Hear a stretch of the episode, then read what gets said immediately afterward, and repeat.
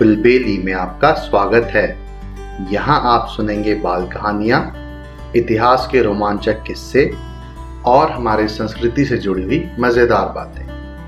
मैं हूँ आपका होस्ट ज्ञानेश और आज मैं लेके आया हूँ तेनालीराम के सूझबूझ का एक किस्सा, जिसका शीर्षक है, बैंगन की सब्ज़ी, राजा कृष्णदेव राय के निजी बगीचे में बैगन के पौधे थे, जो बिना बीज के थे। राजा की आज्ञा के बिना ना तो कोई उस बगीचे में जा सकता था, ना ही कोई फल तोड़ सकता था। राजा कृष्णदेव राय के अतिरिक्त किसी ने वे बैगन नहीं चखे थे। एक दिन राजा कृष्णदेव राय ने सभी दरबारियों को राजमहल में दावत पर बुलाया। दावत में बिना बीज वाले उन खास बैंगनों का सालन भी बना था। तेनालीराम को वो इतना पसंद आया कि घर लौटकर भी वो उसी की बात करता रहा। तेनाली से उन बैंगनों की इतनी तारीफ़ सुनकर उसकी पत्नी ने भी बैंगन खाने की इच्छा प्रकट की। लेकिन मैं वे बैंगन तुम्हारे लिए कैसे ला सकता हूँ? तेनालीराम ने अपनी पत्नी से बोला, अरे महाराज को वो बैंगन इतने प्रिय हैं कि पेड़ से एक भी कम हो जाए तो वो पूरा राजमहल सर पर उठा लेते हैं। मैं तो रंगे हाथों पकड़ा जाऊँगा, पर तेनाली की पत्नी ना मान। उसके हट के आगे तेनाली को झुकना ही पड़ा, और वो शाही बगीचे से बैंगन चुरा कर लाने के लिए तैयार हो गया। अगले दिन शाम के समय तेनालीराम चुपके से शाही बगीचे में घुसा और कुछ बैंगन तोड़ लाया। उसकी पत्नी ने बड़ी लगन से बैंगन की सब्ज़ी बनाई। सब्ज़ी बहुत अच्छी बनी थी। तेनाली की पत्नी को बहुत पसंद आई। वो अपने छह साल के बेटे को भी वो सब्ज़ी चखाना चाहती थी। पर तेनाली ने उसे मना करते हुए कहा, ऐसी गलती मत करना। अगर उसके मुँह से किसी के सामने निकल गया तो मुसीबत आ जाएगी। पर तेनाली की पत्नी ना मानी। ये कैसे हो सकता है कि वो इतना बढ़िया भोजन करे और अपने बेटे को चखाए भी नहीं?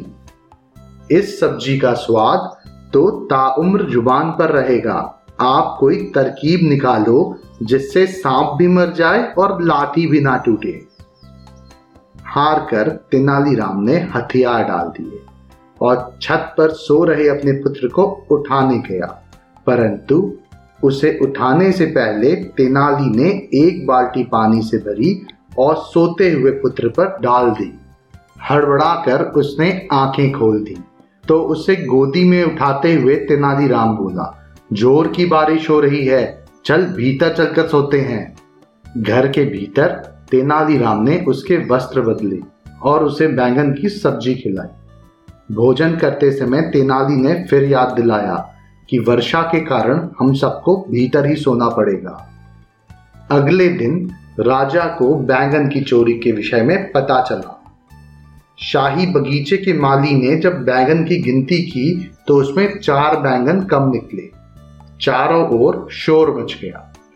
पूरे शहर में बैंगन चोरी होने की चर्चा होने लगी। महाराज ने चोर के सर पर भारी इनाम घोषित किया।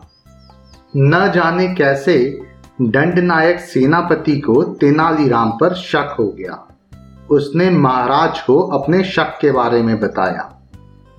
उसके अनुसार तेनालीराम के अतिरिक्त किसी में इतना साहस नहीं है कि शाही बगीचे से बैगन चुरा सके। महाराज ने कहा तेनालीराम बहुत चतुर है। यदि उसने बैगन की चोरी की होगी तो वो अपनी चलाकी छुपा ले जाएगा। ऐसा करो, तेनाली के पुत्र को बुलाओ। हम उसके पुत्र से सच्चाई का पता लगाएँगे। तेनाली के पुत्र को राज दरबार में लाया गया। उससे पूछा गया कि उसने रात को क्या भोजन में खाया था। वो बोला, मैंने कल रात को बैंगन खाए थे।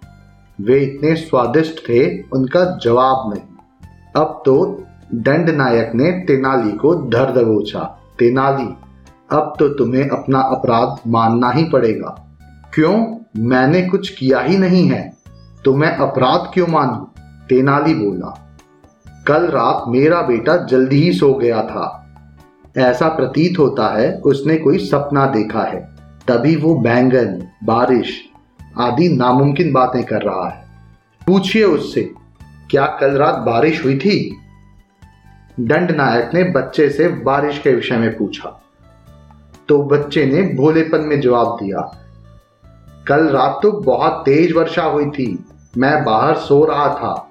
मेरे सारे वस्त्र भींग गए। उसके बाद मैं भीतर आकर सोया। वास्तविकता तो यही थी कि पिछली रात शहर में एक बूंद भी वर्षा नहीं हुई थी। बच्चे की बात सुनकर दंड नायक और राजा कृष्णदेव राय चुप हो गए और उन्होंने तेनालीराम पर शक करने के लिए तेनालीराम से माफ़ी मांगी। मुझे उम्मीद है आपको ये कहानी पसंद आई होगी। ऐसी और कहानियाँ सुनने के लिए हमारे चैनल को लाइक और सब्सक्राइब करें। इस कहानी को ज़्यादा से ज़्यादा शेयर करें। जल्दी मिलते हैं एक और नई कहानी के साथ।